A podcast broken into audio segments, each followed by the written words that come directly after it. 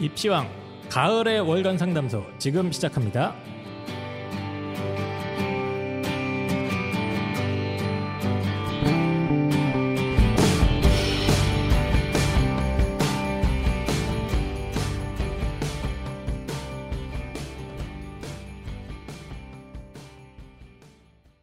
안녕하세요 펜타킬입니다. 안녕하세요 한희쌤입니다. 안녕하세요 홍프로입니다. 네 저희가 원래 이제 월간 상담소가 매월 있어야 되는데 저희가 예, 8월 이후에 아, 하지 못했어요. 예. 그리고 지금 가을이 아니에요.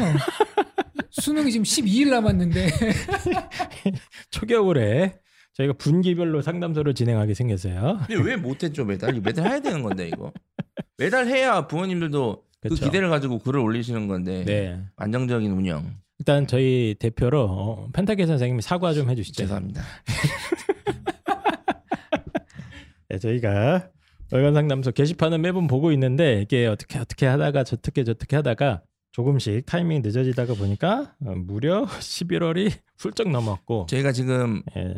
유튜브 보시는 분들은 아실 수 있어요. 이게 매주 매주 약간씩 다르거든요 지금 이게. 아 뭐가 세팅이 예, 그래서 지금 저희가 이사도 지금 곧 해야 돼서 그렇죠. 저희가 일단 입시장 내부적으로 매우 어수선한 상태입니다. 잠깐 핑계를 드리면 7년째 어수선하죠 지금. 예, 근데 가장 어수선한 상태고 그리고 제가 그 사실 여름에 1, 2학년 컨설팅 신청도 받았는데 지금 연락을 못 드렸어요. 일단 그 부분. 너무 죄송하고요. 예. 그러니까 저희가 지금 내부적인 개인적인 문제도 있고 이제 이 시설이라든지 네. 이런 문제 너무 좀 복잡하게 얽혀 있어가지고 지금 연락을 못 드리고 있습니다. 저희가 겨울 방학에는 그분들 우선적으로 저희가 연락을 드릴 거니까 네. 어, 일단 노여움을 좀 푸시고요. 네, 네. 죄송합니다. 네. 다시 한번. 네. 저도 죄송합니다. 예, 그래서 또 저희가 정기적으로 녹음도 하고 그래야 되는데 조금씩 조금씩 일정이 꼬이면서 어, 밀리고 밀리고 하고 있습니다만 그럼에도 불구하고 입시양이 또 계속 달라지고 있죠. 그래서 유튜브 같은 경우에는 저희 어, 예전에 올라왔던 거랑 최근에 올라온 거 한번 비교해 보시면 어.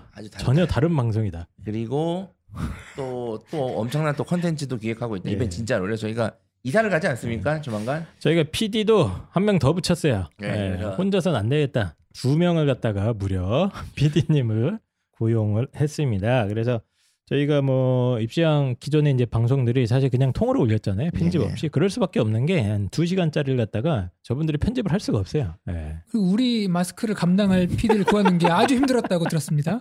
예. 예, 그러나 아주 숙련된 예, 에이스들을 저희가 다시 모셔서 유튜브 감성에 맞게 지금 한 짧게 짧게 예, 핵심 내용을 압축해서 올리고 있으니까요. 유튜브 입시왕 TV 어, 많이 사랑해 주시면 감사드리겠습니다. 어, 또뭐 저희 드릴 말씀이 많은데 홍프로님 또 뭐 겨울방학 특강 이런 거 많이 하지 않습니까 지금? 제가 몇 년을 준비한 네. 홍프로 winter school을? 작년에도 하지 않았어요, 그거?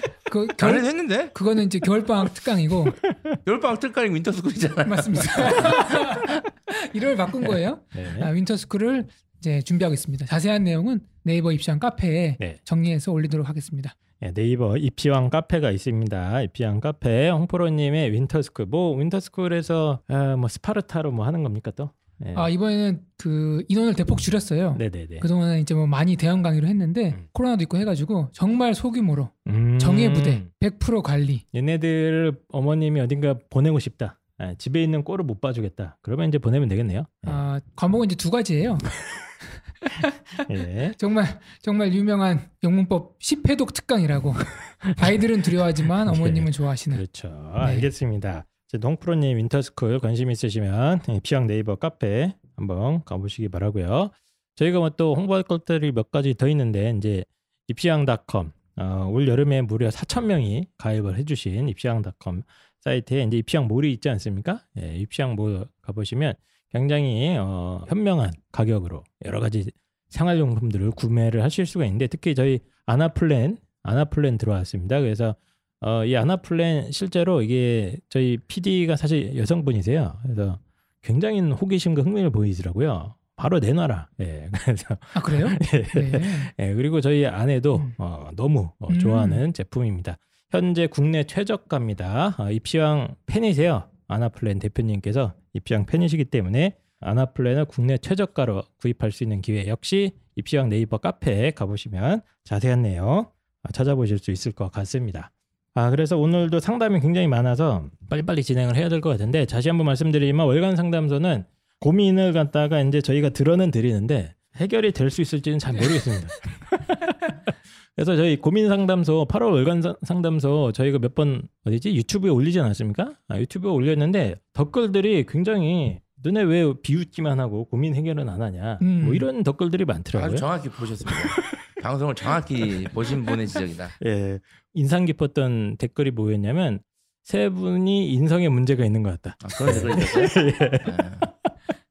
아, 아, 저희가 인성에 문제 있다 이렇게 날카롭게 지적해 주셔서 아, 저희가 뭐 다 알고 있습니다. 다 알고 있는데 이 방송 컨셉이 어, 뭐 고민 해결도 중요하지만 어차피 나누는 것만으로도 큰 도움이 된다. 아, 그리고 뭐 저희가 비웃는다기보다는 이 상황, 이 문제 상황을 최대한 좀 재미있게 승화시켜 보려고 하는 그런 방송이기 때문에 좀 양해를 좀 부탁드리도록 하겠습니다. 예. 근데 이걸 매달 해야 좀 많이 올려주실 텐데 매달 못해서 저희가 어쨌든 이것뿐만 아니라 방송을 좀 안정적으로 하기 위해서 예. 이사 이사 가요 저희. 곧 갑니다. 이제 한- 저희 한 2주 남았기 때문에 네. 조금만 더 기다려주시면 이제 안정적으로. 알겠습니다. 이 얘기 한 7년째 근데 그게 드디어 이제 이게 한 7년째가 아니라 한 5년 만에 이거 아이들이 그러잖아요. 엄마 나 이제 공부 열심히 할게. 네. 드디어 5년 만에 이 얘기랑 굉장히 비슷한 그렇죠. 그 맥락이죠. 맞습니다. 어쨌든 입시에 대한 모든 고민 저희 입시학 네이버 카페에 고민 상담 게시판이 따로 있습니다. 거기 남겨주시면 저희 말고 많은 분들이 댓글로 상담을 많이 해주십니다. 플러스 펜타키 선생님 그리고 저 그리고 홍프로님이 같이 아, 입시왕 월간 상담소 방송 시간에 한번 깊이 있는 분석도 해보는 그런 시간을 가질 테니까요. 많은 어, 참여 부탁드리겠습니다. 자 그럼 입시왕 월간 상담소 9월, 10월 달에 많은 사연들이 올라왔는데 이미 몇 개 사연들은 지나가 버렸어요 타이밍이. 예. 지나가고 또 예. 고3들 원서 쓴 철에 막 올라온 사연들이 많았는데 죄송하고요. 그거 말고 이제 나머지 사연들 중심으로 진행을 하도록 하겠습니다. 우리 항상 그런 얘기 하잖아. 등록금 값하는 대학 다니고 싶다고. 압도적 스케일 취업률 72% 전국 1위 대학 최초 철도 운전면허 교육기관 철도 물류대학 일상이 글로벌. 영어로 생활하는 국제학습형 기숙사. 주소만 한국이다. 우송대학교 취업에 대한 모든 고민 3년 연속 전국 취업률 1위 대학교 우송대학교가 해결해 드립니다. 우송대학교 정말 좋은 전공들이 많은데요. 또 한 가지 꼭 빠뜨릴 수 없는 게 바로 어, 소프트웨어 융합대학입니다.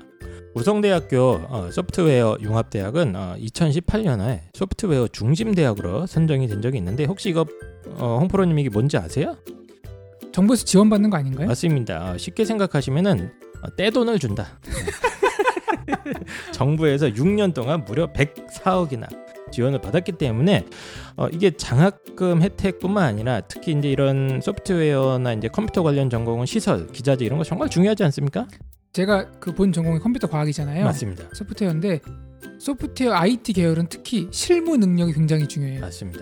예, 그래서 최첨단 장비, 특히 요즘 뭐 AR, VR 뭐 첨단 기술들이 어, 발전하고 있는데 관련된 장비들을 갖다가 직접 다 사놨어요. 어, 몇십억을 들여서 어, 아이들이 직접 실습을 해볼 수 있게 사놨기 때문에 실무 능력을 기르는데 엄청나게 유리하다. 어, 이렇게 얘기할 수 있을 것 같고요. 세계 유수의 대학들, 뭐 북경 이공대, 미국에 있는 조지아텍 이런 대학들과 이미 교류를 하고 있는데 이게 그냥 교류 수준이 아니라 우송대학교는 진짜로 거기 공짜로 보내주기도 하고 거기 교수님들이 오기도 하고 이렇게 됩니다. 예. 그리고 지금 엔디컷 국제대학에도 미래기술학부라는 게 있는데요. 여기 가보시면은 어, 창의 소프트웨어 전공, data science 전공 등등 해가지고 사물 인터넷, 가상현실, 뭐 빅데이터 이런 아주 아주 미래 사회에 아주 중요한 최첨단 기술들을 갖다가 가르쳐 준다. 우송대학교 전체 취업률이 무려 71.8%, 3년 연속 전국 취업률 1위인데요. 이게 다 비결이 있다. 우성대학교 근데 이제 실제 합격하는 게 그렇게 어렵진 않습니다. 대부분은 어, 내신으로 치면 수시대에서 4등급 근처, 뭐 높은 데가 3등급 중반 정도 아이들이거든요. 요 아이들이 우송대에 오면 무려 70% 이상의 어, 높은 취업률을 자랑한다. 그 이유는 바로 우송대학교가 어, 최고 수준의 교육 실습 환경을 갖추고 있기 때문이죠. 그리고 정말 제가 직접 갔다 와봤는데 해외 취업이나 관련 뭐 해외 인턴십 기회는 거의 신청하면 가는 수준이거든요. 음, 예, 정말로 어, 결과로 말해주던 대학이다. 이렇게 정리하면 될 것 같습니다. 우성대학교 많은 사랑 부탁드립니다. 첫 번째 사연입니다. 꿈꾸는 천사님께서 11월 4일 날 올려주신 사연인데요. 제목은 의대 가능할까요?입니다. 요거는 이제 홍프로님께서 사연을 좀 읽어주시기 바랍니다. 3월 모의고사 수학만 3개 틀렸습니다. 9월 모의고사 수학만 2개 틀렸습니다. 수시는 썼지만 내신이 1.46이라 가능성이 없다네요. 수학에서만 틀리니 불안합니다. 수도권 일반고에서 수시로 의대 가기엔 너무 힘드네요.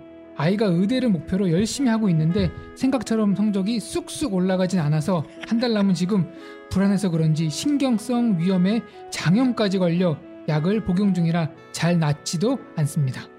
괜찮다고 할 수 있다고 격려하고 다독거리지만 저 역시 마음이 편한 건 아니네요. 어디 하소연이라도 하면 배부른 소리 한다고 핀잔만 주고 빨리 시간이 지나갔으면 좋겠네요. 좋습니다. 어, 이 장염은 어머니가 걸리신 건가요? 학생이 걸린 건가요? 아마 이- 이분들은 학생이겠죠. 둘다둘다 고생할 것 같습니다. 예. 일단은 상황을 좀 정리를 해보죠. 현재 수도권에 있는 일반고 어, 3학년 학생이고 내신이 1.46인데 의대를 지망한다고 합니다. 그렇죠? 어, 그리고 모의고사 얘기겠죠. 3월 모의고사 때 수학만 3개라는 건딴건다 맞았다는 그렇- 얘기인 것 같아요. 그렇겠죠, 예. 어, 그리고 저희가 이해한 바는 그렇습니다. 네. 9월 모의고사 때는 수학만 두 개를 틀린. 예, 그러니까 대충 한 수학만 두세 개 정도 틀리고 나머지는 거의 다 맞추는 아주 우수한 학생인 것 같습니다. 그런데 아이가 의대를 목표로 열심히 하고 있는데 성적이 쑥 올라가지가 않는데요. 예. 더 올라갈 때가 있네. 예.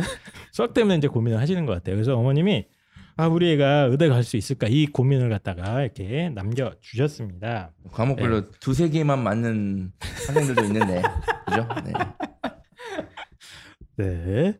자 그래서 어, 어떤 의미에서는 이제 그 진짜 배부른 소리처럼 느껴지시는 청취자분들도 많을 텐데 사실 제가 이 사연을 고른 이유는 뭐냐면 대부분 배부른 소리가 대부분 어머 부럽다 이렇게 하시겠죠. 예. 네. 이게 진짜 이런 것 같아요. 공부를 잘해도 고민이고 못해도 네. 고민이라는 게 진짜 맞는 말인 것 같아요. 그래서 하지만 네. 잘하고 고민하겠습니다.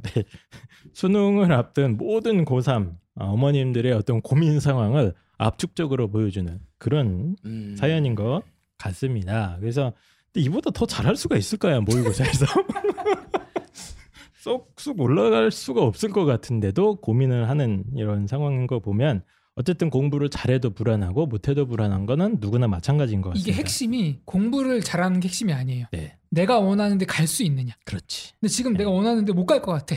불안한 거예요. 그래서 그거를 지금 우리 한번 따져보도록 하겠습니다. 그래서 아이의 뭐 학업 역량이나 이런 걸 뭐 저희가 뭐 더 이상 분석할 필요가 없을 정도로 우수한 친구인 것 같은데 질문이 여기 살짝 있습니다. 일단 첫 번째가 제가 따져보고 싶은 게 뭐냐면 수시를 썼대요. 수시 당연히 썼을 텐데 내신이 1.46이라서 가능성이 없다라는 말을 어디서 들은 것 같습니다. 요거 어떻습니까? 내신 1.46 일반고 1.46이 의대가 불가능하다. 일단은 모의고사 성적이 매우 우수하니까 네. 뭐 연고대 이하는 당연히 안 썼을 거고요. 아마 의대를 대부분 썼을 것 같습니다. 네, 네, 뭐 네. 일반 학과면 서울대 정도 하나 썼을 것 같긴 한데 일단 어제는 주로 의대를 썼을 것 같아요. 네, 의대 수시를 많이 네. 썼겠죠. 의대를. 썼는데 이제 1.46이라 가능성이 없다. 그러니까 뭐 학종을 썼을 텐데 뭐 내신만 가지고 뽑는 건 아니나 예, 그냥 수도권 일반 일반고잖아요. 그래서 네. 없다라기보다는 가능성이 낮다.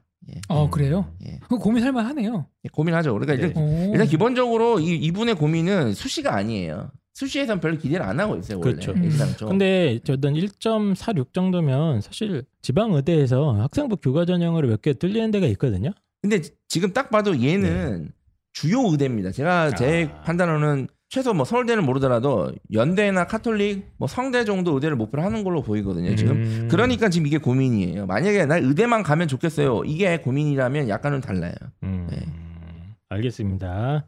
팩트 체크 차원에서 한 가지만 말씀드리면 의대 뭐 학생부 교과 전형 있지 않습니까? 네네. 특히 이제 지방에 있는 지방 거점 국립대를 중심으로 한 의대들에서 학생부 교과 전형에서 대충 한 1.4 정도 근처면 뭐 상당한 확률로 합격은 하긴 아니, 합니다. 상당한 네. 확률까지는 아닙니다. 네. 1.4 상당한 확률은 아니고 좀 운이 따라야 돼요. 그래서 한번 음. 써볼 수는 있으나 어좀 이렇게 합격률이 높은 상황은 아니고 근데 핵심은 이제 대학별로 안 썼을 거예요. 예, 안 썼다. 그리고 예. 수도권 의대이기 때문에 수도권 의대는 지역 인재가 없어요. 아 근데 이제 예. 그 상황 말고 요 상황에서 이제 약간 이제 배경 지식처럼 네네네. 예. 1.46이면 의대가 수시에서 불가능하냐 이런 네. 질문이 사실 들어 있는 거거든요. 네. 그래서 일단은 팩트 체크 차원에서 불가능한 건 아니다. 그리고 불가능은 아닌데 거의 불가능하다. 제 생각. 예, 거의 지방 의대들. 중에 한 평균 자체가 1.5가 넘어가는 학교가 가끔 잡히거든요. 가끔 잡히기 예, 때문에 그게, 그게 이제. 운이 좋아서 그런 거지. 그거를 가지고 우리가 네. 보통 잡을 수는 없습니다. 지방 거점 국립대에도 1등급 후반 애들이 가긴 간다. 종종 예, 가기 종종 때문에 가는 경우가 있긴 그거를 있어서 이제 또 그거를 네. 네. 네. 저는 어쨌든 1.46이면 불가능하다. 이거는 약간 좀 네. 예, 너무한 판단입니다. 그래서 1.4 근처면 갈 수 있는 길이 있긴 있다. 이렇게 말씀을 드려야 될 것 같고 일단 요 상황에서 보면은 지금 얘가 이렇게 잘하는 애들도 불안해하잖아요. 지금 네. 수능이 몇 주 남았죠? 지금 2주 남았네 지금. 예, 딱 2주 지금 남았죠. 이 방송이 수능 끝나고 올라갈 수도 있어요. 2주 전에 우리 불안한 야 수능에서 두 개 세 개 틀린 애도 이렇게 불안한데 나머지 애들은 어떻겠습니까? 이 불안한 아이들한테 좀 조언을 좀 부탁드리겠습니다. 그걸 하려고 이 사연을 뽑았어요. 이건 지금 의대 아, 가냐 마냐가 중요한 게 아니야. 이, 이분은 대화 이분에 대해서는 솔루션이 없고 아, 솔루션 있어요? 됐고 그냥 불안한 사람들 그럼 이분 왜 끌고 온 거예요 그러면? 아니 다 이렇게 불안하다 이거지 내 얘기는. 공부를 잘하는 학생이나 그렇지. 못하는 학생이나 다 불안하다. 예, 다 난립니다 이제. 수능이라는 게 멘탈의 영역도 충분히 상당히 중요한 아, 역할을 하거든요. 크죠. 멘탈도 특히 수능이 가까울수록 매우 중요한 역할을 합니다. 그래서 지금 뭐 아이들 자주 가는 커뮤니티 좀 왔다 갔다 해보더라도 난리야. 뭐 벌써 막 수능 막 하다가 논리 포기할 물론 걔는 진작에 아마 포기했을 텐데 어쨌든 네 이제 포기 선언을 한 거죠. 네. 그런 아이들부터 막 이제 불안에 호소하는 학생들부터 이제 많이 있는데 네. 어 저는 이렇게 생각해요. 이제 조건은 동일하다. 음. 수능의 조건은 동일하다. 쟤도 불안하고 나도 불안하다. 그렇죠. 야 얘도 네. 불안한 거야 지금. 그렇죠. 수학 두 개 틀린 애들. 그렇죠. 수학 두 개 빼고 다 맞는 애들도 불안하다니까요. 네, 이렇게. 그 또한 시험의 일환이다. 그렇죠. 이렇게 생각해야 돼요. 근데 물론 저희는 뭐 말만 그렇게 하는 거니까 그런데 뭐, 뭐 저희는 수능 다 쳐봤으니까 뭐 할 말 있는 거니까 그죠? 예. 그래서 어쨌든 다 조건은 불안하다. 다 똑같다. 네. 누구나. 예. 그리고 어쩌라고 이제. 뭐 방법이 없어요. 공부할 수밖에 없어요. 그래서 그냥 하던 공부식으로 계속 그 반복적으로 하는 수밖에 없어요. 그래서 무, 홍프로, 네. 네. 홍프로님은 뭐 해줄 말씀 없습니까? 저도 지금 이제 네. 고3, 이쯤 되면 고2들 가르치고 있는데 네. 이제 고3 친구들이 진짜 만물이잖아요. 그래서 뭔가 좀 새로운 걸 하려고 그래요. 맞아 맞아. 막판 역전 일주일 완성. 꼭 한 달 전에 그거 합니다, 애들이. 네, 예. 이제 한 달 남은 시점에서 뭔가 단기간에 빨리 역전하고 싶은 음, 음. 마음은 좀 이해가 되는데 그러니까 한 문제라도 더 맞추겠다. 그러니까 네. 이 사연 속에서는 아, 수학을 어떻게 한 달 동안 한 문제라도 더 맞출 수 없을까? 네. 뭐이 사연도 포함해서 가장 좋은 거는 해오던 대로 페이스를 유지하는 게 전 제일 좋다고 얘기를 해요. 맞습니다. 예. 예를 들어서 모의고사를 봤어. 잘 나왔어. 이제 끝났다. 이제 수학은 다 맞으면 끝났다. 네. 영어 올인이다. 네. 근데 시험 봤는데 영어 갑자기 또 100점 맞았어. 네. 어? 영어 끝났다. 다시 수학이 떨어지네? 왔다 갔다 하지 말고 네. 정해놓은 그 계획표대로 쭉 가면서 그냥 주기적으로 테스트를 그렇죠. 보는 거죠. 네. 네. 그래서 그래서 시험 결과에 너무 일희일비할 필요가 전혀 없는 거고. 상황이나 네. 뭐 그런 바뀌는데 그럼에도 불구하고 최소한의 과목별 학습량을 네. 본인이 계획했던 대로 수능한 전전날까지는 꾸준하게 끌고 가는 학생이 진정한 위너다. 맞습니다. 네. 저도 어, 이쯤 되면 이제 생각해 볼 수 있는 게 저도 수능 보기 한 달 전쯤에 사실 저는 이렇게 생각을 했던 것 같아요. 이미 주사위는 다 던져졌다. 예, 그러니까 이미 내 성적은 거의 다 나와 있는 거고 지금부터 한 한 달 동안은 그걸 떨어지지만 않아도 예, 저는 대단한 거라고 생각을 했던 것 같거든요. 그래서 한 달 전에 특히 뭐 새로운 걸 하겠다거나 뭘 더 하겠다 이런 마인드는 그냥 애초에 버리는 게 낫지 않을까. 그러니까 요 사연 속에 예, 꿈꾸는 천사님도 아 수학을 한 문제만 더 맞추면 될 것 같은 거야. 예, 한 문제만 더 맞추면 소위 말하는 메이저 의대 예, 충분히 갈 수 있을 것 같은데 그게 안 되니까 이제 자꾸 이런 생각을 하시는데 지금 사연 속의 이 아이는 어, 충분히 수학 두 개 틀리면 의대 갑니다. 두 개 틀리고 딴 다 맞으면 예, 웬만한 의대 갈 수 있으니까 너무 이렇게 불안할 필요가 없을 것 같고 아이도 지금 자꾸 뭐 어, 신경성 장염까지 왔다고 그랬잖아요. 그러니까 어머님께서도 절대 불안하시면 안 되고 이 아이는 이미 다 완성된 상태거든요. 그리고 여기서부터는 인간의 영역이 아니라고 봅니다. 저는 그다음 완성되지 않았습니다. 예, 뭐가 완성되지 그러니까 이제 예, 이분 얘기를 좀 들어가면 네. 지금 만약에 이 학생이 의대를 갈 건가 못 갈 건가를 둘 중에 하나를 선택을 하라 그러면 저는 이제 못 갈 것 같아요. 어, 왜 또 그런 저 개인적으로는 하세요? 지금 일단은 의대를 예. 자, 자, 잠깐만. 아니 지금 자, 어, 어, 어, 예, 무슨 이유가 이유가 있겠죠. 예, 네. 기본적으로 의대를 목표로 하는 학생들은 다 이 상태입니다 현재. 네, 어, 다 그렇죠. 실력은. 예. 이거보다 뛰어난 게 훨씬 더 많고요. 근데 의대를 이제 실제 의대 경쟁 실제 지원자들 수준 좀 이제 추려 보면 수학이 지금 두세 개가 왔다 갔다 하는 거는 사실 수학은 상당히 못하는 편이에요. 의대 비하면. 예. 그리고 국어, 영어, 탐구를 지금 만점을 맞고 있으나 그게 사실은 만점은 또 친다고 만점 맞는 보장이 절대 없어요. 네. 그러니까 이제 제 걱정은 수학은 제가 봤을 때는 두세 개에서 크게 개선되지 않을 가능성이 상당히 높고 그러면 국어, 영어, 과학을 계속 실수 없이 만점을 맞게 해야 되는데 네. 그 난이도 또한 높- 매우 높습니다. 게다가. 예. 지금 이 지금 어 정신 상태라든지 신경성 위험 장염이 지금 온 상태잖아요. 그래서 네. 지금 이 사연을 11월 4일 날 올려주셨는데 네. 지금 만약에 지금까지도 이게 개선이 안 되고 계속 이 상태면 건강도 페이스가 떨어져요. 그렇죠. 그래서 예. 제가 봤을 때는 계속 이 상태면 나 어떡하지 어떡하지 그 생각이 커지면 망하죠. 수능 날 지금 크게 좀 못 칠 가능성도 충분히 있어요. 예. 제가 봤을 때 이게 안 좋은 쪽으로만 생각하면 그런데 지금 이 확률이 현재는 더 높아 보입니다. 예. 제 근데 이제. 그래서 어떻게 해야 되냐?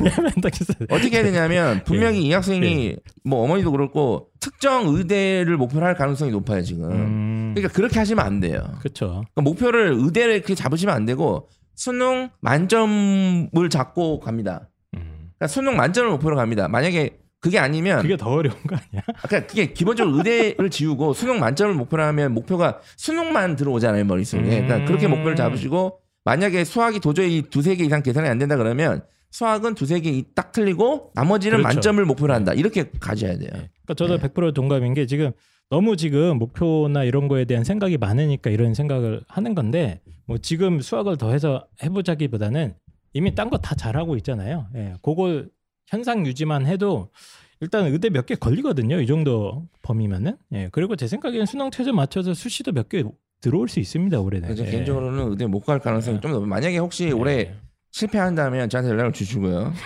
그리고 기본적으로 아이한테 전달해 주시는 게 의대는 한 방에 들어가는 게 행운입니다, 사실상. 그렇죠. 기본적으로 재수, 삼수는 당연히 생각을 해야 돼요. 그래서 아이한테 괜찮다. 한 방에 가는 게 다 행운이란다. 어? 맞죠. 예. 어, 내년에도 있고 내년에도 있으니까 좀 너 실력대로 편히 쳐봐라. 아, 그게 제일 뭐 중요한 못것 치면. 내내 또 치면 되니까 예. 이렇게 좀 예. 편하게 좀 마음 먹게 해주는 게 어떨까. 예, 저는 예. 펜타킬 선생님 의견에 절대 반대하는데 이 정도 실력이면 거의 다 왔다고 보거든요. 의대에 한 발자국만 더 가면은 충분히 갈 수 있는 확률이 한 7, 80%라고 좀 봅니다. 그리고 수시를 어떻게 썼을지는 모르겠는데 아마 현명하게 썼으면 한두 개 정도 소식도 올 수 있기 때문에 너무 불안해하지 마시고 다만 이제 이 불안감이 커지고 증폭이 되면 아까 펜타킨 선생님 말씀처럼 이렇게 떨어질 확률이 좀 높을 수 있으니까 앞으로 이제 한 2주 남았잖아요. 2주 동안 진짜 마음을 비우려고 노력하시는 게 낫고 여기서 뭐 수학을 더 맞추겠다거나 이런 마음가짐 아예 그냥 버리는 게 예. 그리고 이거와 관련해서 보세요. 지금 예. 이렇게 수학만 두세 개 틀리는 아이도 갈지 말지를 좀 고민하지 않습니까? 네. 그런데 지금 여기까지만 얘기하겠습니다. 그만큼 의대는 가기 힘들다. 네, 네. 예, 요즘 상황이 그렇다. 예, 어, 그런 얘기이신 것 같아요. 몽프로님은 마지막으로 한 말씀 없으세요? 아까 그 네. 펜테크 선생님 이 아이가 갈지 못 갈지에 대한 어떤 분석은 네. 저도 뭐 동의하고 싶진 않아요. 예. 예. 근데 그 얘기는 좋은 것 같아요. 마음 편하게 해주기 위해서 그렇죠. 예. 네가 지금 하던 대로 편하게 해서 봐라. 그게 제가 생각하기에도 더 좋은 결과를 가질 올 확률이 높습니다. 맞습니다. 그러니까 그 내가 꼭 연대 의대를 가야 돼. 내가 반드시 수학 만점을 맞아야 돼. 그러니까 이렇게 가면 힘들어요. 맞아요. 사실은. 예, 괜히 그러니까. 심리적 부담만 되고. 그러니까 일단은 수능 만점을 네. 목표로 하고 아니면 그냥 아까 말씀드렸듯이 나머지는 맞던 대로 만점 그렇죠. 두세 개 네. 이내로 해보자. 그 다음에 다시 한번 어디든 간 다음에 다시 한번 해보자. 뭐 이런 식으로 저희는 접근하시는 이런 게 좋지 않을까. 친구 이런 친구들 이제 실력은 이제 거의 의대 근처에 왔는데 남은 거 이제 컨디션 관리 뭐 이런 영역이기 때문에 예, 충분히 도전해 볼 수 있겠다. 그리고 좀 참고로 가졌으면 좋겠습니다. 정시는 정시 의대 합격생들은 지금 이미 합격 가능한 학생들 제가 볼 때는 거의 몇천 명 이상 된다고 봐요. 아, 그러니까 실력이 다 네. 실력적으로는 다. 예, 그런 학생들이 몇천 명 이상 됩니다 전국에. 그런데 다만 그날 그렇죠. 컨디션, 자 이게 제가 봤을 때는 상당하죠. 상당합니다. 예, 예. 솔직히 말씀드리면 지금 뭐 연대나 성균관대나 이렇게 서울대 의대 간 학생들 또 수능 보라 그래서 또 갈 수 있냐라고 물어보면 걔를 다 장담 못 할 겁니다. 그렇죠. 예. 한두 문제이기 때문에 예. 그런 겁니다. 어쨌든 어, 꿈꾸는 천사님 힘내시고요. 어, 금방 시간 지나갈 거고 조금만 마음 놓으시면 좋은 결과 있을 것 같습니다. 그럼 다음 사연으로 넘어가겠습니다.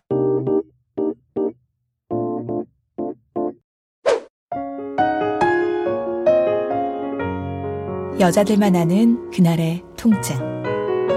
저 박지희는 아나플랜으로 관리해요. 진통제 대신 생약으로 몸의 변화를 느껴보세요. 생리통과 피부 트러블 케어를 위한 나만의 플랜. 아나플랜으로 아프지 마세요.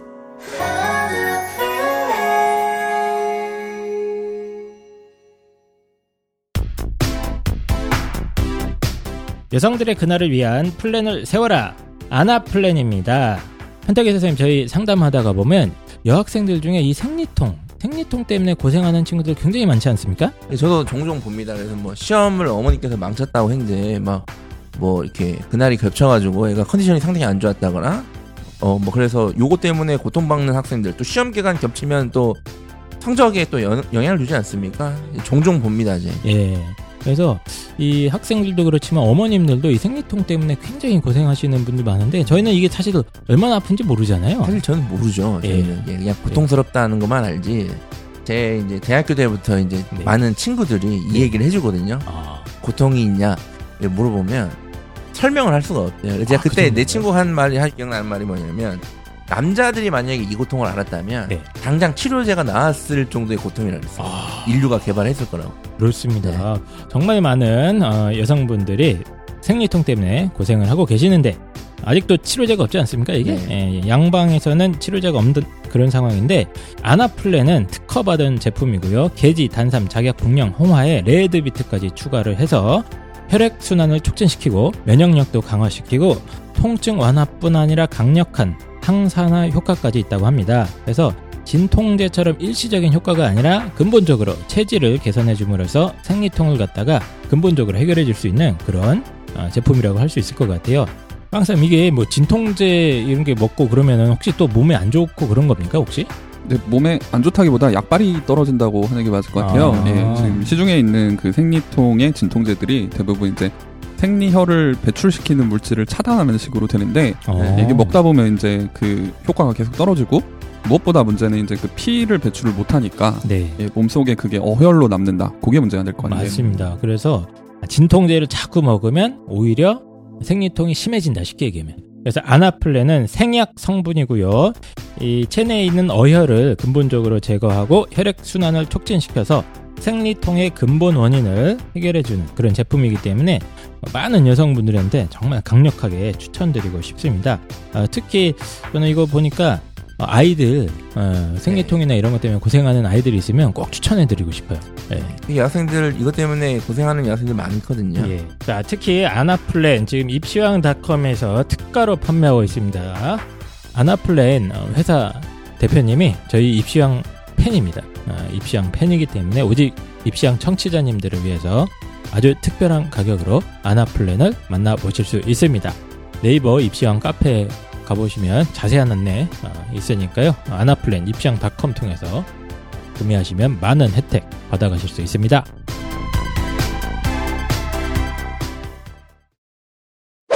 가을 월간 상담소 두 번째 사연입니다.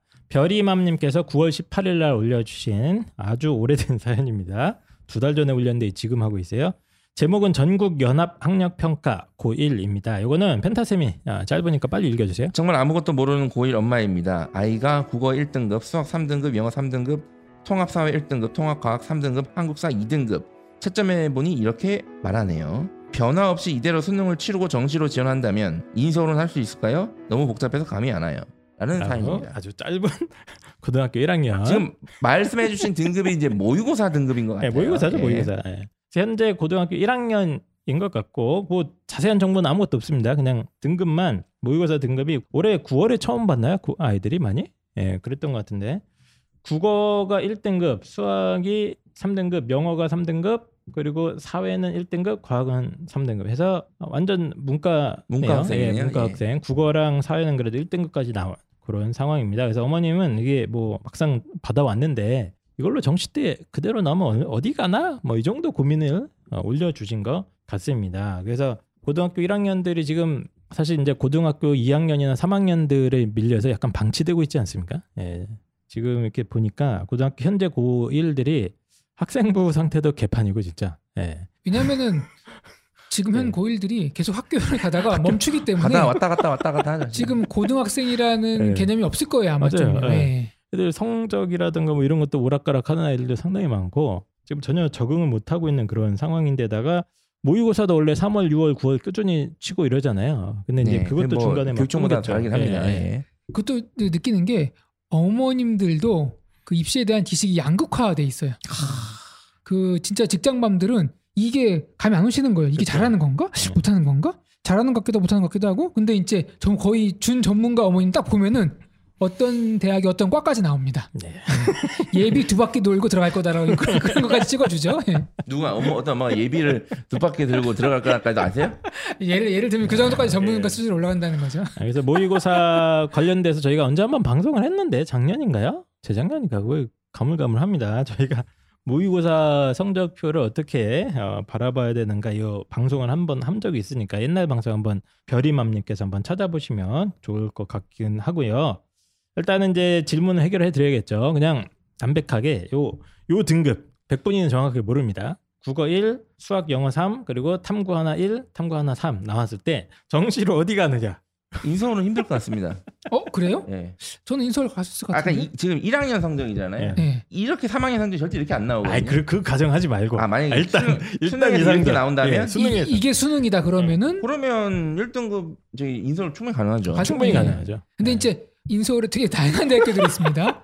다양한 과가 있고. 네, 개념을 네. 규정을 해야 될 게 인서울을 어디까지 볼 것이냐. 그러니까 아, 근데 이 정도면 그래도 이제 들어볼 만한 대학들은 다 가요. 이게 있어요. 등급 컷이 3등급이 사실 한 87%도 3뜨거든요. 100분위로 치면. 예, 80% 초반이나 70% 후반도 3등급이지만 80한 7%나 8%대도 3등급이라서 만약에 3인데 다 87, 88이고 1위 두 개가 압도적인 1이다. 그러면 거의 뭐 이과로는 이 경희대나 이런 경희대까지 힘든데 하여튼 건대 이상 근처 나올 수 있습니다. 생각하신 게 다른 것 같은데 내년부터 그거잖아요. 선택형 수능이잖아요. 네. 그러면 사실은 선택형 수능에서 인문계가 수학 3등 맞았다? 저는 지금 수능이 2등급 자, 그- 정도라고 좀 봅니다. 그 주제는 이따가 예. 나옵니다. 이따가 나옵니다. 그리고 사탐도 어쨌든 사탐이 두 과목이니까 예. 통사 1이니까 사탐 두 개를 다 1 치면 제가 볼때 엄청 꽤, 꽤 좋은 데 가죠. 아, 그럴 수 있죠. 네. 예. 근데 그렇게만 나온다면. 어, 이거 대략적으로 감 잡을 수 있게 좀 말씀을 드리면 그냥 대충 말씀드릴게요. 보통 90% 초반 100분위로 치면 그러니까 등급으로 치면 대충 한 2등급 정도가 다 나오면 과마다 좀 다를 수 있는데 대략적으로 문과든 이과든 건국대, 동국대, 뭐 숙명여대 요 근처라고 보시면 됩니다. 인서울 중상위권. 예, 예, 예. 뭐 상위권이죠. 그 정도면 그러니까 해도. 지금까지는 그랬다는 얘기예요. 예. 지금 네, 네. 인원이 늘어나고 예, 예. 앞으로 선택형 수능에 따라서 어떻게 될지는 그거는 약간 변화가 있으나 지금까지는 예. 그랬습니다. 대충 감 잡기 위해서 네. 말씀을 드린 거고 거기서 이제 3위 한두 개 정도가 섞인다. 그러니까 다 평균 2등급이고 3위 하나 섞이면 100분위로 치면 한 85에서 뭐 89, 8뭐이 정도. 85는 예. 안 되고요. 89 예. 이상입니다. 그렇죠. 그것도. 88에서 한 그 정도 7, 8 정도 되면 그때 막 국민대니 숭실대니 뭐 이 정도 대학 정도 나온다고 생각하시면 되고 뭐 올 3등급인데 3등급이 꽤 편차가 커요. 그래도 한 80% 초반 이상이다. 예. 그러면 대충 수도권에 있는 꽤 이름 들어본 대학들 있지 않습니까? 경기대, 가천대 뭐 아니면 이제 여대들 동덕여대 뭐 이쪽 근처에 가까스로 갈 수 있다. 가까스로 갈 수 있다. 못 예. 갈 수도 예, 있고요. 못 갈 수도 있고 네. 가까스로 갑니다. 올 3위더라도 100분위가 거의 83% 정도만 넘어가면 못 간다고 네, 봐야죠. 뭐. 근데 어쨌든 네, 그렇습니다. 정시는 이제 그 정도 그렇습니다. 이해하시면 되고요. 그냥 수도권 대학까지는 대충 올 3등급 정도면 기회가 있긴 있다. 예. 그렇게 얘기하시면 너무 크니까 예, 보통 어머님이 생각하는 이 수도권 대학은 몇 제한돼 있잖아요. 예. 그러니까 인서울 서울에 있는 이름 들어본 대학을 갈 거면 그냥 다 2등급은 맞아야 된다. 그냥 이렇게 생각하시면 그냥 편합니다. 예, 편하긴 한데 어쨌든 저는 좀 여유 있게 생각하셔도 그러니까 어머님들이 너무 불안해 하시더라고. 제 기준으로 이 정도면 잘한 거거든요. 모의고사 때 예, 굉장히 잘한 건데 이 점수 갖고도 막 인서울을 고민하시니까 예, 근데 실제로 이제 정시 때 가면 이가 하나 있어야지 확실한 인서울에 꽤 유명한 대학 가는 건 확실한데 올 3등급인데 100분위가 한 85% 근처면 갈 수 있다 웬만한데. 예. 왜냐하면은 이게 이제 고1 성적이잖아요. 그렇죠. 고1 성적인데 이제 고2, 고3 올라가면서 학생이 얼마나 더 경쟁력을 발휘할지 네. 그리고 고3 때 재수생이 들어왔을 때 얼마나 선방할지 예. 그런 것들을 이제 고려하면 머리 아파지기 시작하는 네, 거죠. 그건 이 두 번째 주제입니다. 그래서 대충 대충 생각하시면 올 3등급은 저도 사실 좀 위험 위태위태하고 하여튼 2가 한두 개 있어서 뭐 등급으로 치면 대충 평균 영어 빼고입니다. 영어는 절대 평가니까 약간 달라서 대충 한 2.5등급 정도면 그래도 이름 들어본 인서울권에 몇 개는 갈 수 있다. 예, 대충 크게 이렇게 생각하시면 될 것 같습니다. 그래서 별이맘님 너무 불안해하실 정도의 어, 상황은 아니긴 한데, 근데 이제 변수는 뭐냐면 두 분이 계속 지적하시는 것처럼 어, 야, 이게 과연 유지될까 하는 겁니다. 예. 자, 그래서 펜다기 선생님, 고1은 모의고사 아, 실제로 얼마나 떨어집니까? 고1은 사실은 모의고사라고도 할 수 없습니다. 냉정히 말씀드리면. 잔인하네. 네.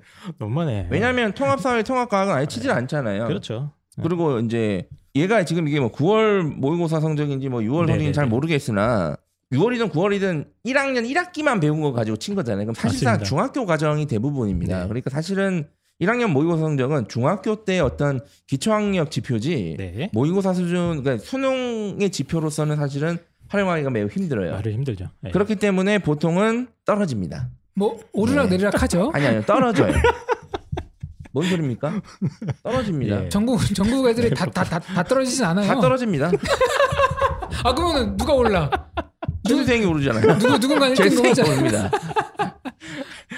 아 저도 페타기 선생님이 이제 단호박 으로 말씀을 해주셨지만 맞는 말씀이긴 해요. 그러니까 대부분 거의 아이들이 다 떨어집니다. 예, 거의 다 떨어지긴 하는데 저는 이제 그냥 제 경험담만 말씀드리면 저는 고3 때막 애들 상담하러 오면 서류 받으면 고1 때 거부터 다 보내주신 경우가 그렇죠, 있잖아요. 예, 그러면 펜타키 선생님 말씀대로 탐구는 진짜 전혀 영, 1학년 거랑 상관이 없는 네. 성적인 거고 그건 진짜 어떻게 될지 모르는 거고 수학 같은 경우는 왔다 갔다 아이들의 변동폭이 상당히 있습니다. 그러니까 1학년 때 왔다 갔다 하다가 결국 떨어집니다.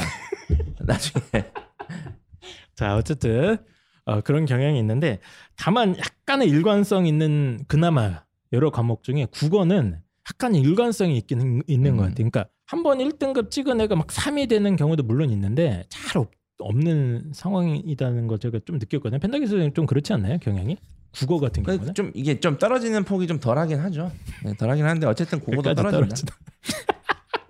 그래서 전제는 다 떨어지는 건데 조금 떨어지면 잘하는 거네요. 그렇죠. 어떻게든 조금만 떨어뜨리는 게 목표로 해야지 1학년 성적 대비. 네, 그래서 제 경험상 지금 별이맘님 아이는 그래도 국어가 1등급이 찍었다는 건 예, 상- 상당히 좀 희망적인 지표예요. 예, 왜냐면 이게 국어 1등급이라는 건 이 아이가 어쨌든 뭐 어렸을 때 독서량이나 이런 게 좀 어느 정도 받쳐줬다거나 그래서 독해 능력이나 추론 능력이나 뭐 사고력이 괜찮다는 얘기거든요. 예. 모국어의 언어적 감각이 맞습니다. 조금 발달되어 있다. 예. 그래서 국어 1등급 정도는 저는 이제 희망적인 지표라고 보지만 펜타키 선생님 말씀대로 나머지 과목 성적은 크게 예, 의미 없는 현재로서는 가장 공부할 때 시간이 네. 많이 걸리는 영어 수학이 3에 걸려 있는데 그게 좀 그렇죠. 이걸 빨리 손을 대야 돼요. 영어도 이렇게 보면 잘 안 변하더라고 애들이. 쉽지 않아요. 예, 예. 생각보다. 근데 얘는 네. 지금 벌써 1학년 1학기 끝났는데 이대로 정시로 지원한다면 인솔할 수 있을까요?라고 질문. 그러니까 질문을 그렇게 하신 거예요. 그러니까 지금 또 벌써 정시를 고민하시는 거잖아요. 1학년 1학기 끝났는데. 뭐그 예. 1학기 내신이 1, 2등급 때 안 들어온 친구들은 다 정시 고민해 볼 수 있죠. 그렇죠. 예. 그게 뭐가 문제입니까? 문제라고는 할 수 없는데 네. 지금 뭐 내신이 제가 얼마인지는 모르겠으나 예, 안 나와 있어요. 내신이 뭐 이 모의고사 대비 뭐 비슷하다면 내신 관리를 하는 게 맞습니다. 네, 알겠습니다. 예. 어쨌든 뭐 그 고민은 없긴 한데 네. 예, 대부분 이제 모의고사 같은 경우 고등학교 1학년 때 처음 와서 모의고사 보면 좀 난감한 게 있거든요.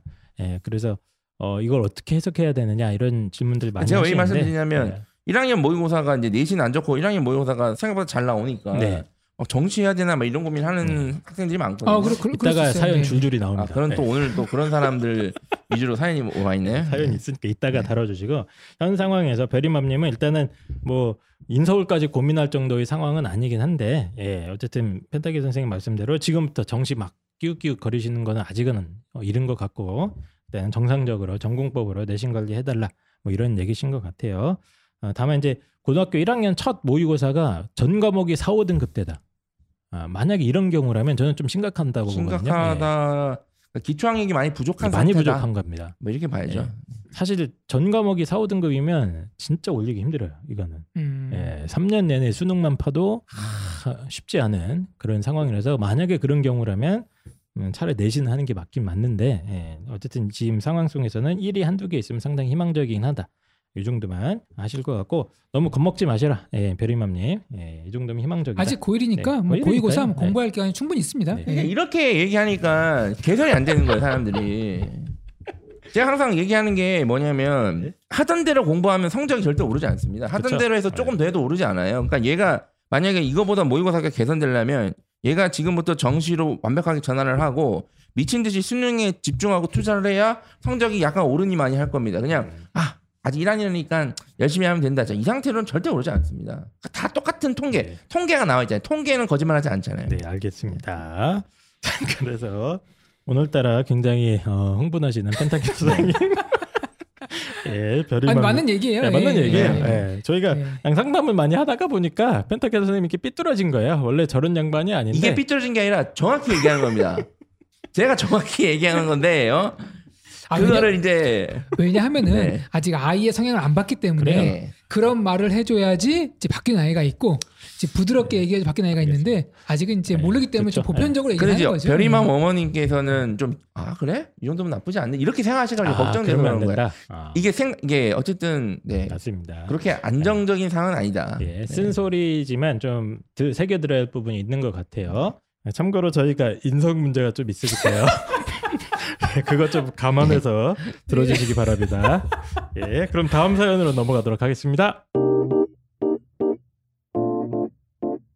자, 그 다음 사연입니다. 초짜 손님께서 10월 26일 날 올려주신 사연이고요. 선택 과목 기하라는 짧은 제목입니다. 이건 제가 읽어볼게요.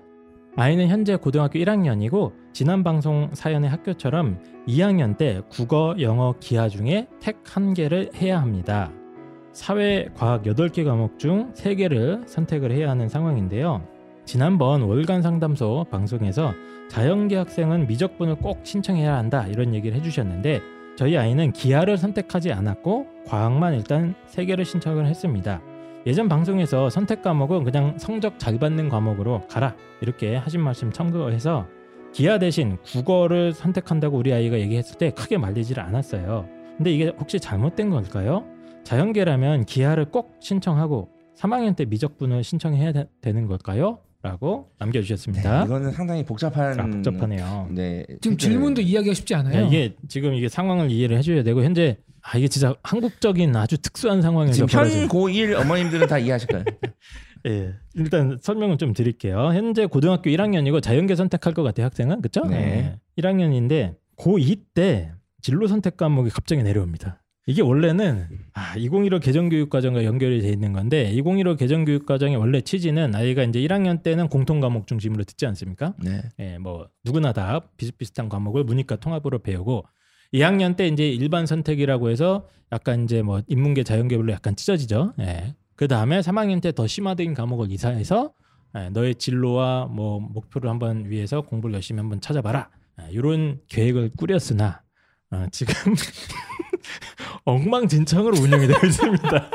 어? 지금 엉망진창이라는 표현을 쓰시면은 네. 운영이 엉망진창이보다는 네. 음, 상황이 뭐랄까, 예. 상황이 예, 학교가 엉망진창이라는 뜻이 예. 아니고 상황이 이상하다. 그래서 대부분의 학교들이 2학년 때 진로 선택 과목을 다 때려놓고 있어요. 예. 약간 대 대안은 아니고 2학년 때도 진로 선택 과목이 있죠, 당연히 있죠. 이 학교 많죠. 아, 많아요. 예. 예. 아니 제가 요즘 상담하면서 본 학교들 중에 한 80%가 이렇게 하던데. 2학년 때80% 진로? 예, 2학년 때 진로 선택을 다 해가지고 미적분 2학년 때 안 해요, 애들이. 기하를 다 배워요. 아, 지금 수학 얘기하시는 거죠? 예, 예. 정확히 예, 얘기하면 예, 예. 수학. 예. 그런 학교가 굉장히 아니요, 많습니다. 수학도 원- 수학 원토는 다 2학년 때 하니까 예. 일반 선택은 하는데 어쨌든 지금 이분의 고민은 이제 이 학교는 미적분이 3학년인 것 같아요. 그러니까 지금. 3학년 때 미적분을 깐 학교가 네. 되게 많습니다. 2학년 때 안 깔고. 예. 근데 이런 학교들이 대부분이에요. 일반고에서 예, 아마 많아요. 반 이상일걸요. 예, 아마 예. 이런 학교들이. 굉장히 많아서 예. 어머님이 지금 고민을 합니다. 이 아이가 자연계 가려고 하고 뭐 3학년 때는 미적분 선택하면 될 것 같은데 지금 2학년 선택 과목 중에 어 아이가 기하를 선택 안 했답니다. 기하를 선택 안 하고 대신 이제 진로 선택 과목 중에 심화 국어 중에 하나 고른 것 같아요. 예, 국어를 하나 골라서 고른 상황입니다. 그래서 과연 우리 아이가 2학년 진로 선택 기하 안 한 게 맞는 거냐? 예, 특히 내가 니들 방송 듣고 이런 선택을 했다. AS 해놔라. 이런 질문인 것 같습니다. 그래서 예, 참 복잡한 얘기죠 지금. 자, 그럼 지금 방송을 듣고 네. 계시는 중3 이하 부모님들은 고1 때 이 고민을 하셔야 됩니다. 네, 과목을 선택을 해야 돼요. 고등학교 2학년 갈 때. 근데 네. 그거에 대한 고민인데 맞습니다. 핵심은 이건 것 같아요. 미적분 일단 하는 거예요, 3학년 때. 예, 그럼 예, 하는 근데 거죠. 이제 2학년 때 기하를 해야 됩니까? 아니면 그냥 국어 선택했는데 그걸로 갈까요? 네, 이거예요. 그렇죠. 깔끔하게 정리해드리면. 네. 일, 일산 학교에서 원래는 이제 순서상으로는 저희가 수학계 상식이 짧아서 그런데 홍프로님께서 이과 나오셨잖아요. 원래 미적분 한 다음에 기하로 가야 되는 거 아니에요? 아니요, 근데 미적분이랑? 기하는 그 아닌가? 뭐 이렇게 수학적인 어떤 위계상 상관이 없나요? 상관이 없다고 아, 제가 그런가요? 알고 있거든요. 예, 그래서 크게 아, 상관이 상관없습니까? 없다. 별개의 학문을 알고 아, 있어요. 예, 그렇습니까? 크게 상관이 네. 없기 때문에 아, 그건 상관없구나. 예, 그냥 상관없고요. 네. 미적분을 3학년 때 보통 웬만한 학교들이 하는 이유는 자연계 학생들이 미적분을 나중에 수능을 응시하는 맞습니다. 가능성을 예측을 하고 이제 내신 대비랑 수능 대비를 함께 편하게 하기 위해서 그렇게 많이 교육 과정을 해놨습니다. 그렇죠. 네. 예. 그래서 이제 미적분이 3학년 때 있는 건데 2학년 때 딸렁 기하가 들어오니까 많은 아이들이 고민을 하고 있는 것 같아요. 그래서 가장 일반적인 아이들은 그냥 자연계 애들은 다 기하를 선택을 해놨는데 예, 얘는 뺐단 말이죠. 예, 뺀 상태입니다. 그래서 일단은 2학년 때 이런 식으로 진로 선택 과목을 선택해야 되는 상황인데 일단 특징이 진로 선택 과목은 등급이 또 안 나오지 않습니까? 예. 그것도 이제 상식처럼 알, 알아주셨으면 좋겠고 등급이 안 나옵니다. 그래서 예, 성취도 ABC로 나옵니다. 예, A, B, C와 ABC. 원점수 이 예. 정도까지 나온다 이렇게 생각하시면 될 것 같은데 어, 이 사연 속 상황에서 기하를 과연 안, 안 골라도 될까요? 이거 이게 안 골라도 되는 대입 전략이 있고 이 학생 기준으로 그렇죠. 반드시 골라야 되는 대입 전략이 있죠. 예를 음. 들어서 기하를 2학년 때 선택 안 한게이 학생한테 치명적이게 되려면 여러 가지 네. 조건이 있어야 돼요. 첫 번째로 이 학생은 학생부 종합 전형을 주력으로 많이 사용한다. 음, 두 번째는 학생부 종합 전형을 지원할 때 공대 위주로 많이 지원한다. 그렇죠. 세 번째, 이 학생이 받은 수one 수two 그리고 미적분까지 해서 성적이 매우 좋지 않다. 음. 자 그러면 매우 치명적입니다. 이 조건이 다 맞아들면. 예. 예. 예. 근데 반대로 이 학생은 정시로 대학을 간다. 그럼 상관이 없지. 근데 음. 수학에서 미적분을 선택한다. 네. 그럼 상관이 없습니다. 음, 예. 그러니까 이제 이렇게 이해하시면 돼요. 복잡하네요. 네. 이게 다 case by case네. 네. 아니면 뭐 이 아이가 아예 거의 학생부 교과로만 다 쓴다. 네. 내년에 또 교과 전형이 많이 늘어나니까 그래도 전혀 치명타가 전혀 문제가 아닙니다. 없습니다. 네. 그래도 음, 교과 네. 전형을 내가 주력으로 삼는다. 그래도 큰 문제가 없어요. 맞습니다. 근데 네. 뭐 이런 경우는 있어요. 선생님 그러면 공대가 아니면 어떻습니까?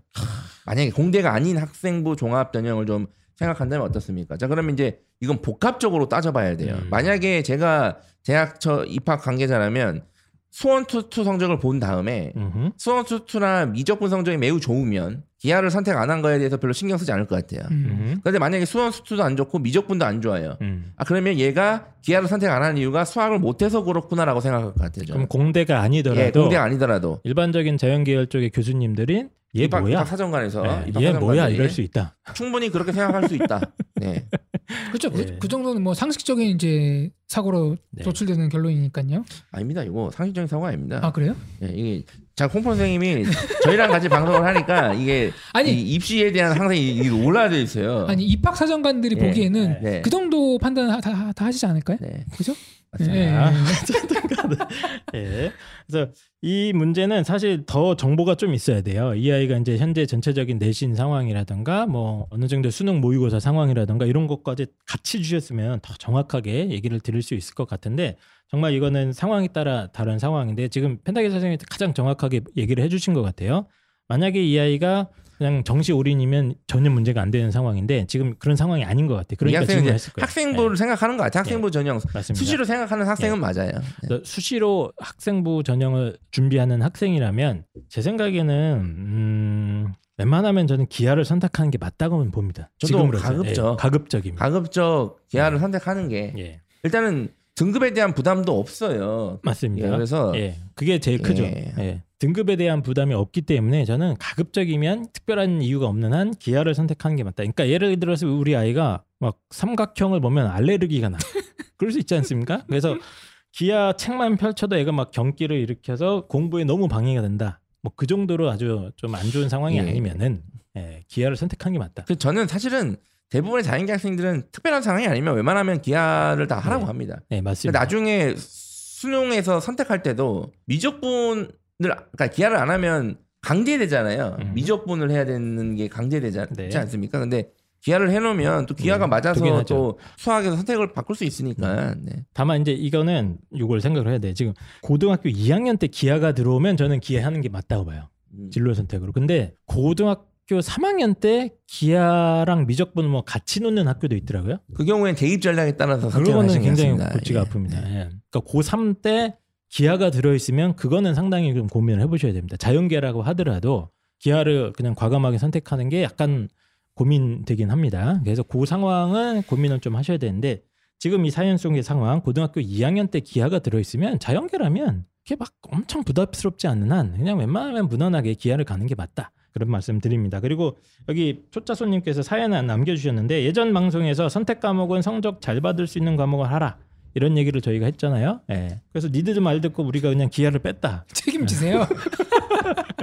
근데 그때는 그러니까 성적이 나올 때 얘기입니다. 등급이 나올 때. 그래서 지금 네. 3학년 애들, 그러니까 처음에 2015 개정 교육과정 처음 시행할 때 네. 진로 선택 과목이 다 등급이 다 나왔어요. 그러니까 현재 고3까지는 등급이 나왔습니다. 나왔고 네. 그리고 이제 과목 선택에 대한 아무런 그 궤적이랑 경험적인 네, 어떤 데이터가 그게 없었죠. 없으니까 네. 제가 잘 모르겠으면 성적 잘 받을 수 있는 과목을 선택을 하면 맞습니다. 최소 중간 이상은 네. 간다 이렇게 얘기했을 맞습니다. 겁니다 분명히 제가. 그래서 현재 고3은 아이들이 그래서 기하를 거의 선택을 안 했습니다. 안 하는 애들이. 많, 예. 또 많아요. 예. 안 하는 애들도. 예. 이과에서도 많이 선택을 안 한 경우가 많았는데 그러니까 현재 고2부터는 이게 바뀌잖아요. 예, 진로 선택 과목은 성취도 기하를 치지도 않고 심지어 예. 수능에서. 그렇죠. 성취도만 나오다가 보니까 기아를 그냥 고등학교 2학년 때 들어가 있으면 그냥 어, 성취도만 받아놓으면 되니까요. 예. 웬만하면 선택하는 게 맞다 이렇게 생각이 됩니다. 그래서 초짜 손님 뭐 지금이라도 웬만하면 바꿀 수 있으면은 국어 이 아이가 왜 국어를 선택했지 근데 수학을 싫어하나요?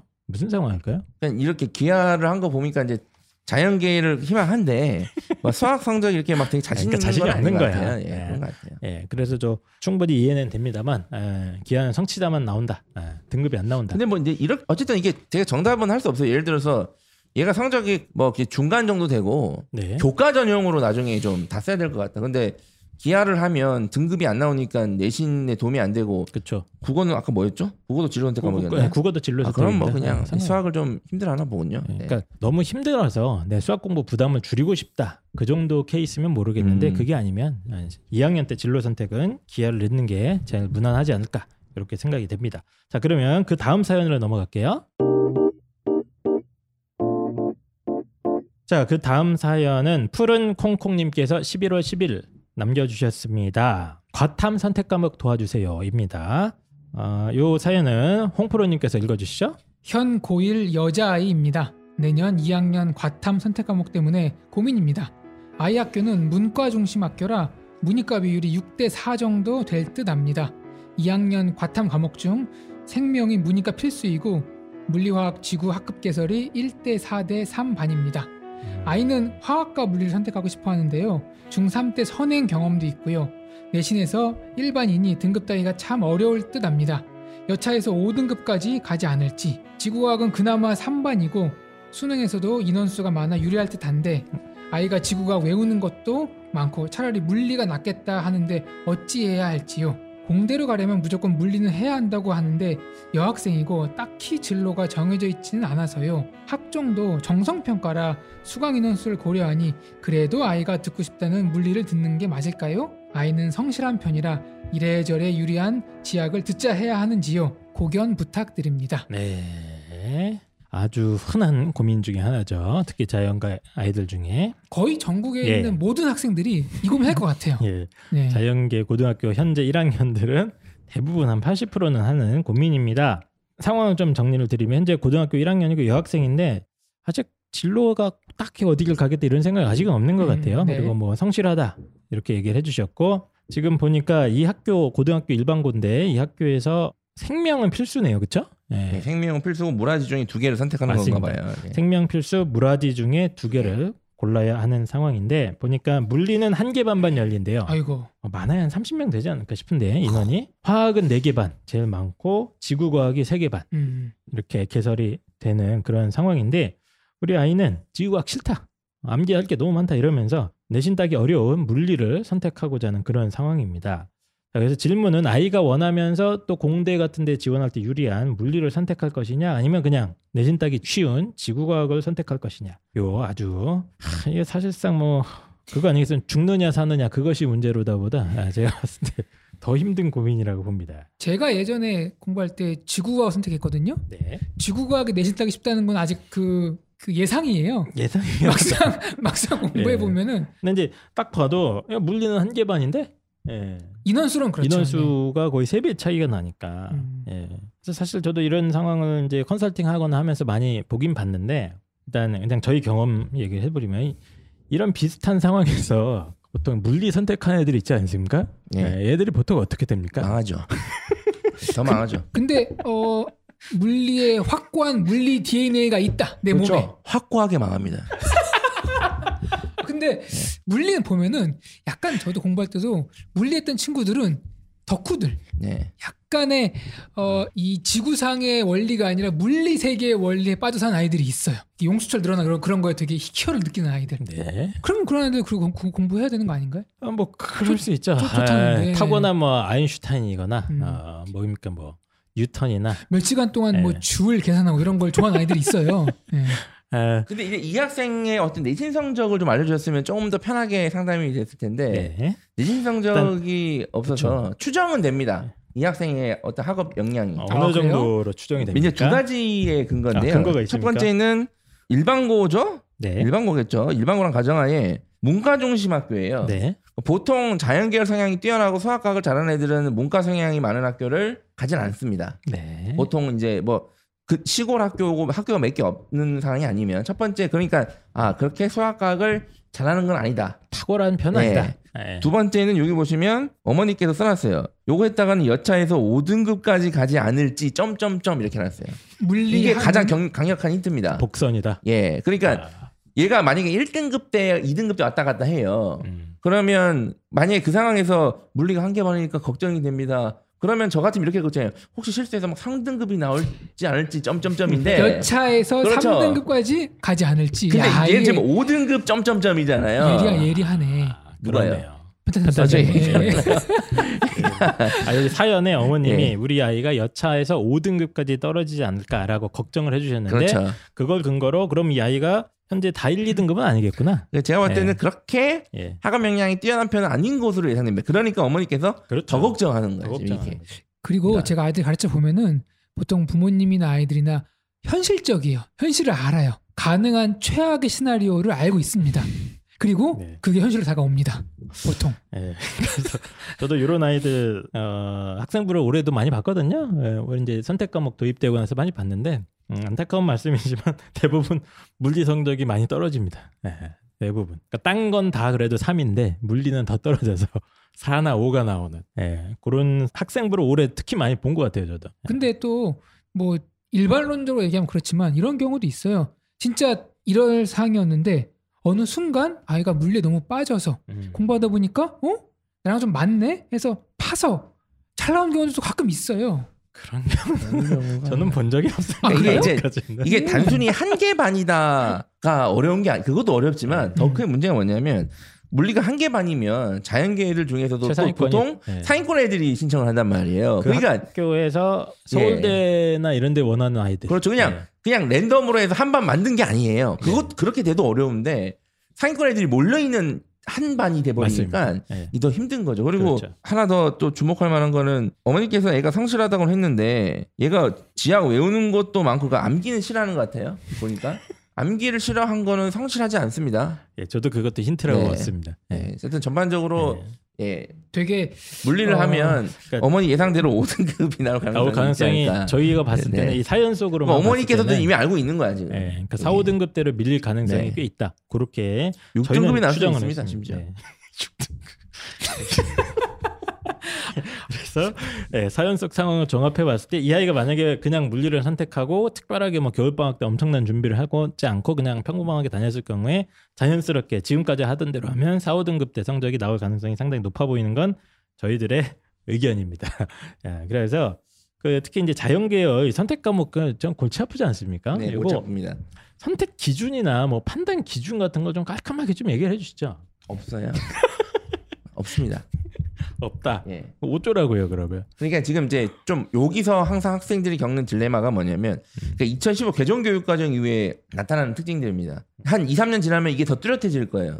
근데 뭐냐면 아이들이 보통 가고 싶어하는 학과, 그죠? 대학 진학을 희망하는 학과, 공대 아니면 뭐 생명계열 이렇게 그러니까 학종을 생각하면 보통 물화생을 많이 선택합니다. 네. 아이들이 그리고 자연계열 아이들 성향상도 보통 물화생이에요. 근데 나중에 또 수능은 지구과학 응시인원이 많아요. 또. 그렇죠. 예, 그러니까 제가 예전에 2015 개정 교육과정 처음 시행할 때도 그걸 예측을 했어요. 지구과학을 배우지 않고 지구과학을 쳐야 되는 상황이 온다라고. 그래서 지금 지금 3학년들도 그런 현상을 겪는 학생들이 맞죠. 많거든요. 그러니까 이 학생도 지금 그렇게 될 우려가 다- 좀 있습니다. 예. 그러니까 이 학생 입장에서 가장 최악의 상황을 제가 한번 예상해 볼게요. 네. 물리를 합니다. 얘가 물리 선택해요. 네. 네. 그래서 물리를 한 5등급 4등급 맞아요. 그러니까 물화생을 예. 선택해서 쭉 듣는 거죠. 예. 그럼 저희가 이제 이 학생의 성적을 한번 한 3, 4등급 대로 이렇게 한번 가정을 해보죠. 예, 3등급 근처라고 예, 가정하죠. 그냥 가정해보 예. 그냥 3등급으로 가정해 네, 볼게요. 3등급으로. 예.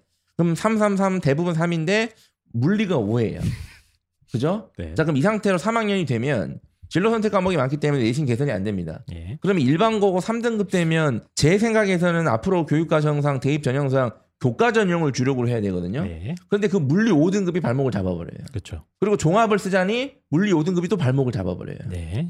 그리고 나중에 수능 공부는 또 지구과학을 할 가능성이 상당히 높고요. 그렇죠. 그러니까 좋지가 않습니다. 물리하는 건 지금 이게 지금, 최악의 상황입니다. 예. 지금.